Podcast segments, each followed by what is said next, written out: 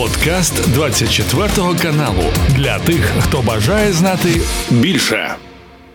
Я би хотів почати нашу розмову із того, що аналітики ІСВ написали, що затримка із наданням західної безпекової допомоги для нашої держави вони допомагають Росії розпочинати наступальні операції одразу на кількох ділянках фронту, щоб чинити тиск на наші сили оборони. Йдеться про атаки, як пишуть аналітики ІСВ, вздовж кордону Харківської та Луганської областей, зокрема вздовж е, точніше в напрямку Куп'янська і Лиману. Йдеться про Авдіївку і довкола неї, і йдеться про роботу. Ротине на заході Запорізької області. Наскільки критичною ситуація є зараз, зважаючи і на той факт, що CNN констатували факт, що росіяни збирають значне угрупування військ саме на запорізькому напрямку, де минулого року наші сили оборони е, намагалися здійснити контрнаступ у стратегічному сенсі уже кілька місяців. Підкреслю, це дуже важлива деталь для противника. Нічого не змінюється і не зміниться. Стратегія проста і дуже зрозуміла. Вихід на адміністративні кордони Донеччини і Луганщини. Ми кожен божий день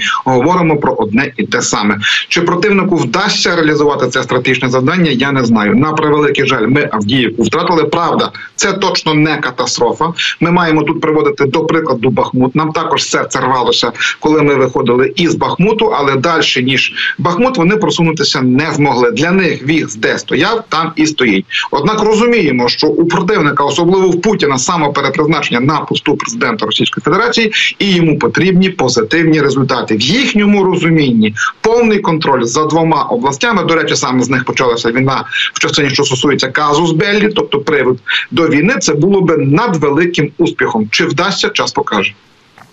Стосовно до речі, оцих спроб е, росіян просуватися далі. Ситуація довкола Авдіївки, як пишуть, і за нею е, критична. Про це як міжнародна преса пише, так і військові про це говорять. Але це місто воно стало для росіян таким жерлом, яке перемолотило величезну просто кількість і російської живої сили, і російської техніки, у тому числі. Чи це відчутний для росіян удар? Бо ж, попри суттєві втрати, вони і надалі продовжують рух вперед доволі суттєві. Там по великому рахунку загинув повноцінний механізований е, е, корпус за танками із 7 жовтня 364 одиниці утратили. Багато це чимало. Ділимо на 94, бо так виглядає повноцінний танковий полк. і Маємо майже 4 полки. За бронетехніку 748 одиниць. Ділимо на 102, бо так виглядає механізований полк чи на 104 і маємо більше 7 бригад. Разом разом це 10 великих підрозділів. Це дійсно три повноцінні повнокровні дивізії, убитими поза 15 тисяч більше ніж у війні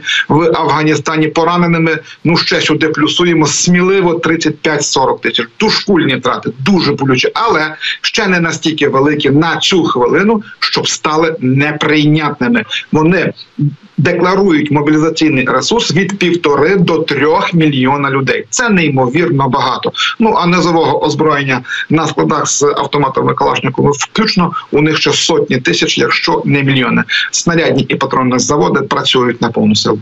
Те, що росіяни декларують, ми це зрештою можемо і очікувати. Тобто, те, що вони можуть собі дозволити кинути на українські фронти, як ви кажете, з враховуючи той факт, що в них на складах є достатньо всього.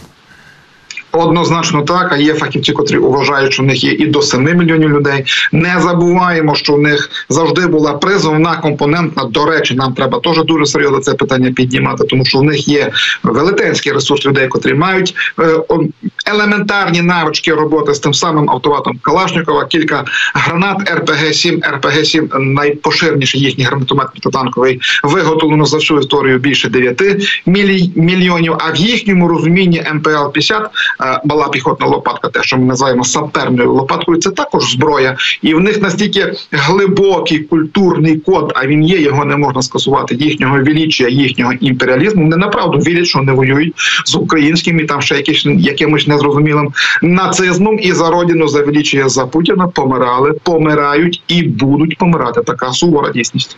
Але от е, що цікаво стосовно їхніх втрат, зараз маємо понад 400 е, тисяч. Це втрати просто колосальні. Вони можна сказати для росіян найбільші з точки зору сучасного е, існування і сучасної історії. І розуміємо прекрасно, що вони не рахуються із життями своїх військовослужбовців. Але от ви кажете, що є там е, такі. Плюс-мінус критичні втрати для росіян від півтора до е, трьох мільйонів. Тобто до цієї позначки ми можемо навіть не сподіватися на те, що в російського суспільства можуть виникнути хоча б якісь питання, тому що втрати вже і так, якщо дивитися з точки зору логіки, вони величезні, але ми прекрасно розуміємо, що в росіянах тієї логіки шукати не варто. У росіян взагалі не виникне ніякого питання. Ну ну пора нарешті цю ілюзію розвіяти з майданчика на майданчик. Ми обговоримо одне те саме два роки, що там щось станеться внизу. Ніколи ні з яких обставин. Там може статися тільки за одного можливого випадку. Котрась із веж Кремля вирішить використати бидломасу у частині, що стосується трансферу влади. Все немає цей народ історичного досвіду боротьби із е, своєю власною владою. Оці всі приклади, що мовляв, більшовики знесли це рату. Тут один серйозний нюанс. Більшовики це колишня інтелігенція або діюча інтелігенція цього часу, котра увірувала у ліві ідеї і отримала колосальні фінансові ресурси від е, німецького генерального штабу часів Першої світової війни, бо німцям конче треба було на східному фронті виводити Російську Федерацію.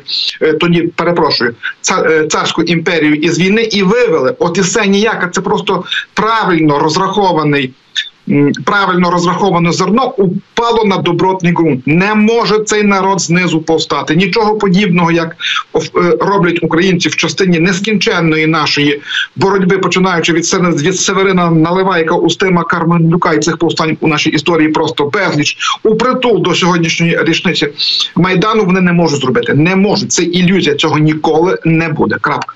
Тут цікавий, до речі, момент. Я би хотів теж почути вашу думку щодо цього питання. Якщо вже проводити таку історичну паралель, маємо е, новини про смерть е, Навального в колонії. Зрозуміло, що для нас воно по факту і по суті для нас ні на що воно абсолютно не впливає. Але е, Сполучені Штати Європейський Союз розглядали можливо теоретично, якщо ми вже так. Ідемо по цій доріжці, розглядали Навального як кандидатуру, з якою можна грати, на яку можна робити ставки. От він е, вмирає, чи його вбивають. Наразі це абсолютно неважливо, але на цьому фоні Сполучені Штати говорять про нові санкції. Е, Німеччина за повідомленнями деяких змі, тобто це ще офіційно не підтверджено, але вже думають про Тауруса, і всі говорять про те, що Росія має понести відповідальність за смерть Навального. Чи можна це розглядати теж у такому ключі, що через нього або можливо через політиків намагаються вивести знову ж таки Росію із е, війни? На мій погляд, моя персональна точка зору тут буде зараз дуже багато конспірології. Я не є прихильником конспірології, але розуміючи, як працюють московські механізми там у них всередині боротьбі за владу, котра ці е, та група кабінетів, котра програла раунд з Пригожиним. Ми ж розуміємо, що Пригожин сам не повставав. Була якась група кабінетів, яка пробувала Путін на, на міцність. Путін цей раунд виграв. Знову ж таки підставляє Путіна. Його вбили. Тільки я не прихильник концепції, що його вбив Путін. Я прихильник тої концепції, що є та група, котра дійшла до точки, що треба виходити з цієї війни, але є камінь спотикання, який неприйнятний сам Путін. Його треба підставляти. І от дійсно дивіться, як гарно той умирає. Про Тауруси заговорили, про додаткові санкції заговорили говорили.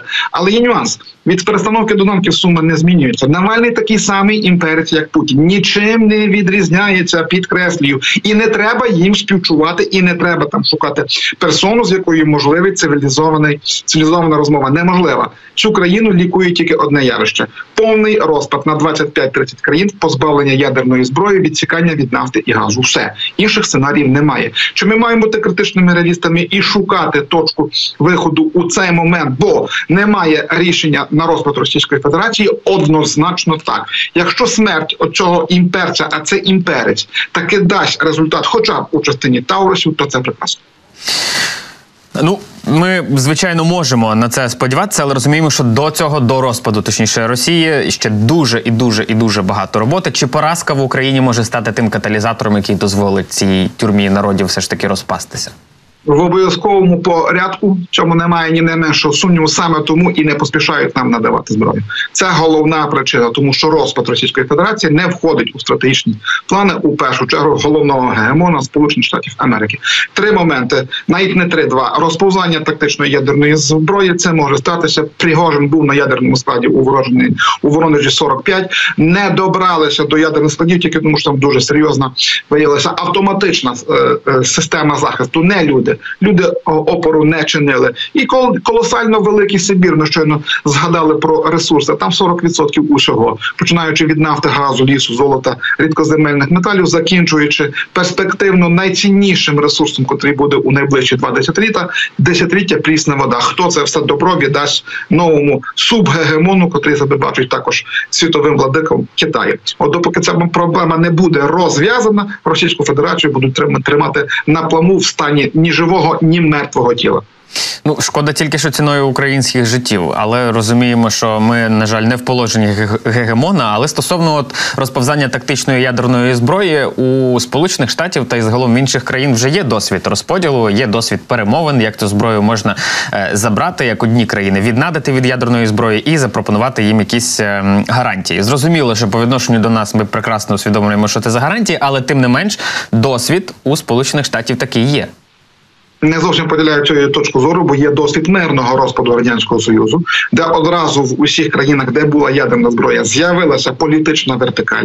Світ не був настільки радикалізований, який він радикалізований зараз.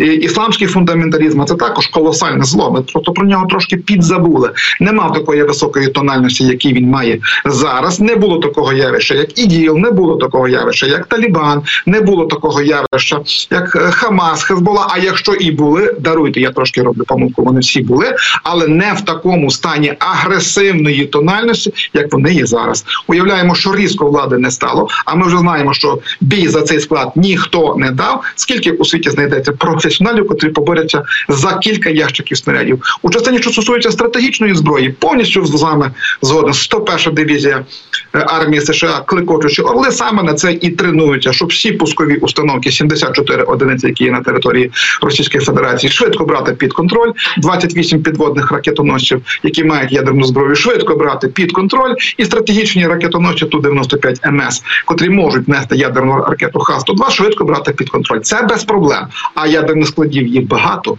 Де взяти стільки сил засобів, навіть американців, і питання, хто кого переграє, це вже чиста тактика гри інтелекту, і з огляду на те, наскільки світ зараз замкнувся, скільки є найсучасніших технологій стеження, радіозв'язку і тому подібне, і оцих радикалізованих людей можна вважати фанатиками, точно так, але їх точно не можна вважати дурнями, де є, хоча б одна е, одна гарантія, що, хоча б один снаряд не доїде до Нью-Йорка, і не як ядерний, а просто обкладений вибухівкою, не вибухне. От хто може це гарантувати, і це дуже серйозна проблема. Та ви праві. Тут е, гарантій немає абсолютно жодних.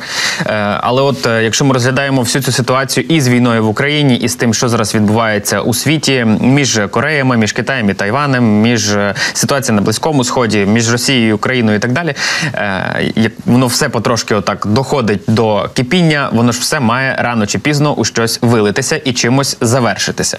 На цьому фоні цікаво почути вашу думку стосовно наступної теми. Голова військового комітету НАТО, адмірал Роб Бауер заявив, що Захід був занадто оптимістично налаштований щодо перебігу війни Росії проти України у 23-му році. За його словами, на заході вважали, що якщо ми дамо українцям необхідні боєприпаси і підготовку, то вони переможуть. Це більше, як на мене, звучить як виправдання, бо невже НАТО на чолі зі сполученими штатами, які постійно говорили про те, що Росія це потужна сила, про те, що Росія це потенційний ворог у майбутньому. Вони серйозно вважали, що можна дати Україні кілька снарядів, е, обмежитися, обмежитися, перепрошую, лише боєприпасами і на тому е, здобути перемогу? Та ми вже це все щойно розібрали. Ну дали би вони нам багато зброї, а F-16 ще рік тому могли запрацювати. Підкреслюю, рік тому запросто вони вже могли працювати безнапружно. Американці можуть нам передати щонайменше 120 машин. Запросто, аби тільки бажання було. Ну як запросто? Звичайно, пілотів треба навчити, інфраструктуру підготувати. зброю також треба підготувати. Там 105 показників до машини, 105 показників зброї. Це неймовірно багато, але це все вже давним-давно можна можна було зробити, не зробили. І причина та ж сама незмінна. Бояться. А ми ще не говорили про. Перший елемент, бо ми поговорили про розповзання і про Сибір, але ми не поговорили про сам ядерний шантаж, та потім шантажує. Він по справжньому шантажує. Ну хто знає, де точка неповернення. Ще другий рік тоді Хрущов по справжньому шантажував Америку. Вже були укладені ядерні ключі у ракету е, РС е, Р-12, і вона готова була летіти до Вашингтона. Там йшло на години, якщо не на хвилини, щоб не сталося апокаліпсису. І Хрущову нічого не загрожувало, і СССР нічого не загрожувало. А тепер загрожує і Путіну, і Російській Федерації. Хто знає, що в них в головах? Проста зрозуміла аналогія. Хрущов готовий це був зробити в емоційному стані. То чому Путін цього не зробить?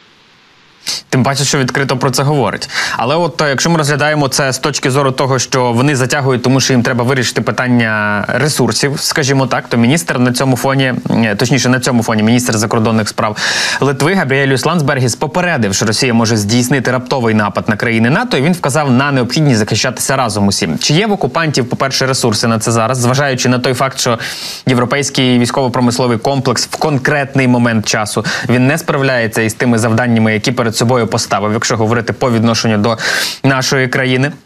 Вони не можуть виготовити того, е, що вони запланували для нашої держави. І здається, що цей проміжок часу це таке вікно можливостей, скажімо так, для Росії. Ну, що таке вікно можливостей для Росії? Росія має два стратегічні чи три стратегічні моменти переваги над усіма нами.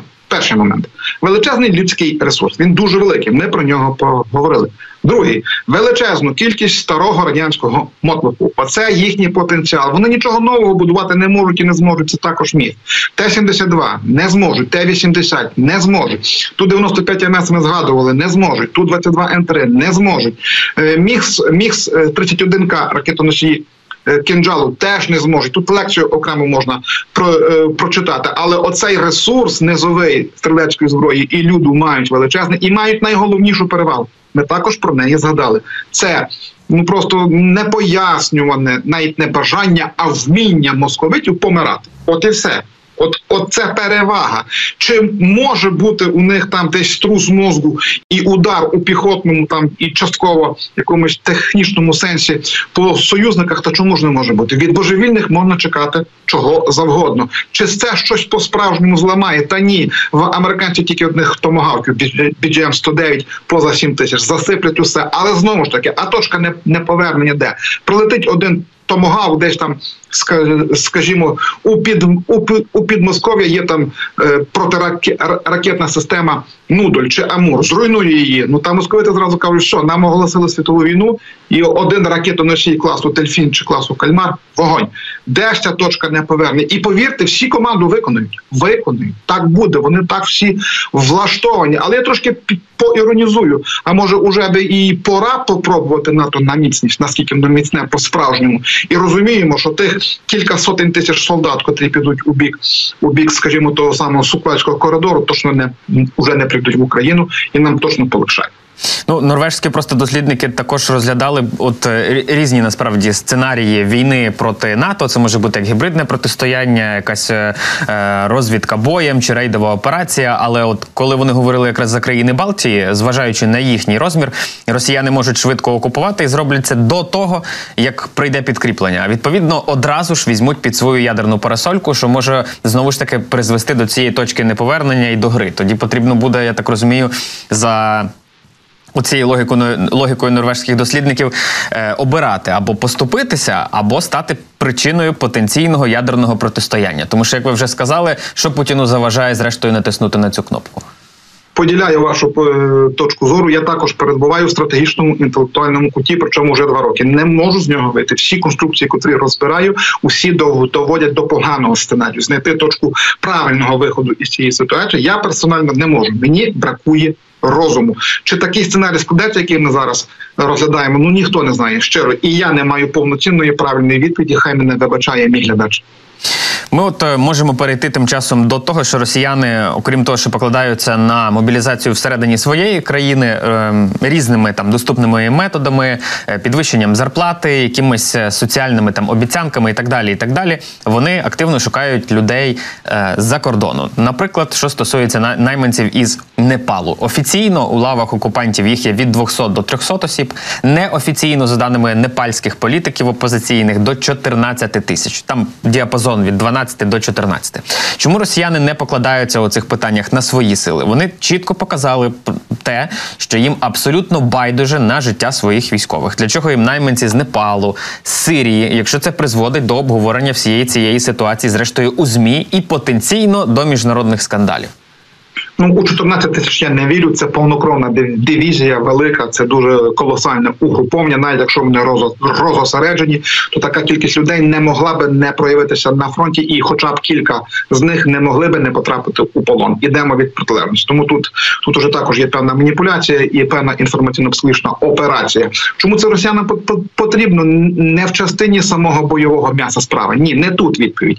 Відповідь у пропаганді. Вони показують в першу чергу своїй бедломасі, що вони не одні у цьому світі, що вони єдині у світі на стороні добра, котрі борються із світовим гегемоном, що у світі є безліч країн, поневолених народів, котрі страждають від американського імперіалізму, класика, класика радянського союзу, котрі стали на бік добра і разом з росіянами пліч опліч б'ються за світле майбутнє без пропаганди, без перенесення власної проблематики на широкий світовий загал. Фюрер тиран не матиме такої всенародної любові, яку він на цю хвилину все ж таки має. Це також відповідає е, дійсності. Е, питання лише чи він зуміє утримати цю любов. Ну зараз ми подивимося на виборах, який буде об'єктивний чинник е, об'єктивне за нього голосування, бо це дуже сильно важить. Не треба це недооцінювати. Я, Якщо буде 40%, це це одне, а буде 80%, це зовсім інше. Нам треба, щоб цей показник був якнайнижчий, бо тоді легітимність самого фюрера буде поставлена під сумнів у першу чергу між вежами Кремля. Там насправді відповідь треба перестати дивитися на російський народ як на якогось гравця. Я ще би хотів вас е, уточнити і запитати, почути вашу думку загалом з того, що у соцмережах є там певний пул військових, яких я читаю, за якими я стежу за їхньою діяльністю. Ну і відповідно аналізую загалом все те, що вони говорять на публіку. І от е, йдеться про те, що зараз росіяни намагаються максимально виснажити наші сили оборони доступними їм методами, насамперед кидаючи там різні загони штормзет, різних ув'язнених, новомобілізованих. А тим часом на території Росії потенційно можуть готувати кілька армійських корпусів для того, щоб вдарити з новою силою, почавши новий масштабний наступ. Питання у тому, чи можливо підготувати кілька кілька армійських корпусів, зважаючи на те, що це багатотисячне військо, непомітно. Ну багато тисячне, якщо йдеться про армійський корпус, а це від 40 тисяч. Ну це практично неможливо. Ну як неможливо? Можливо, але питання якості підготовки цих військ на цю хвилину. Мій погляд персональний, що так е, такої системної роботи над таким великим угрупованням ну неможливо технічно. Чому тисячу тисячу двісті заміщають щодня щодня в Україні до 30 тисяч особового складу. Ми винищуємо у межах місяця. Це безболісно для них без філософії ставай страна огромна. Мій персональний страх, що як тільки Путін стане президентом, друге, особливо якщо буде мати високу точку об'єктивного голосування за себе, тобто отримає об'єктивних 80-85% всенародної любові, то може статися ставай страна огромна. і це направду глибока небезпека. Угу. З чим пов'язане от зараз збільшення кількості падіння російських літаків або правильніше сказати їхнього збиття нашими силами оборони? Бо після захоплення Авдіївки написали, що Авдіївку, зокрема, аналітики СВ писали, що з Авдіївку взяли зокрема через те, що росіяни змогли завоювати перевагу у повітрі. Але того ж дня, коли наш головнокомандувач Олександр Сирський заявив, що сили оборони виходять із міста, наші збили на східному напрямку три літаки. Наступного дня ще один літак, і буквально вчора ще два винищувачі бомбардувальники су 34 і су 35 Росіяни якось ну, активніше почали це втрачати. Це означає, що у нас з'явилося достатньо засобів зенітно-ракетного протиборства високої якості. Найякісніші направду усього два мін 104 Патріот, Патріот і сам ПТІ. Звичайно, дуже хороші Айрісті, попри те, що старенькі е, мін 23 хав також доволі себе непогано показали. Але є ще один нюанс. Є ще один нюанс. Проскакувала новина, що зум, е, зуміли інтегрувати в пускові установки БУК прекрасні американські ракети это in Day Sidewinder A in. Сім Sparrow, особливо Sidewinder. Чому? Тому що бук е, оця пускова установка, вона доволі рухома. А от тих е, ракет є виготовлено із кінця 50-х років більше 200 тисяч. Звичайно, їх немає у світі 200 тисяч, але їх є стільки і в такій кількості, щоб можна було перетворити їх у щоденний розхідний матеріал. Мені видається, що саме там відповідь, хоча ще раз це, це аналітичний здогад, а не констатація факту. Угу. Ну і от е, видання NBC News написали, що адміністрація американського президента Байдена вона розглядає можливість надання Україні далекобійних ракет Атакамс для ударів по окупованому росіянами Криму. Ракети можуть бути включені уже в перші пакети допомоги після остаточного схвалення фінансування допомоги для України. Ми розуміємо прекрасно, що поки офіційних заяв про це не існувало і не було з боку американської адміністрації, але про які версії атакам зможе йтися, наскільки вони можуть полегшити життя для наших сил оборони, зважаючи на той факт, що на фоні оцих розмов про удари там по Криму і так далі, Швеція надає для України один із найбі... навіть не один із, а найбільший пакет своєї військової допомоги, до якої включено, якщо я не помиляюся, понад 30 різноманітних катерів, починаючи від швидкісних е, там патрульних, закінчуючи десантними. Ну, катері і патрульні десантні кораблі це така справа, чи вони потрібні однозначно. Кожна одиниця зброї буде корисною, корисною і ще раз корисною. Коротенько про атакамс є чотири головні комплектації: М39, М39 А1, М47 і М57 і 1 Дві перші комплектації це касетні від 165 км до 300 км. То, е, та той, що менший радіус 165 км, там там 900 суб, суб елементів М74 такий, як апельсин, то так воно десь приблизно виглядає, і коли воно розсипається, скажімо, над армійським аеродромом, там вгорить все винищується, січеться осколками і тому подібними. Той, що далі? Всього нашого 300 субелементів, але відповідно 300 кілометрів, і дві останні ем, модифікації М47 і е, е, М57 і 1 я вже про це е, згадував. Саме вже фугасні бойові частини. Є надсучасна, надсучасна ракета. Вона тільки у стані розробки, котра може до 500 кілометрів. Тут насправді відповіді оцих різних класів атакамс декларується від 2 тисяч до 4 тисяч на складах. Тисяча таких ракет кардинально міняють ситуацію, особливо якщо їхня частота застосування по далеких вузлових станціях, особливо ешелонах, бо все ешелонами водиться 90% ввозиться ешелон дронами буде знищено. То пригадуємо слова Джона Пешена, командувача е, американської армії на європейському ТВД у першій світовій війні. Солдати виграють битву.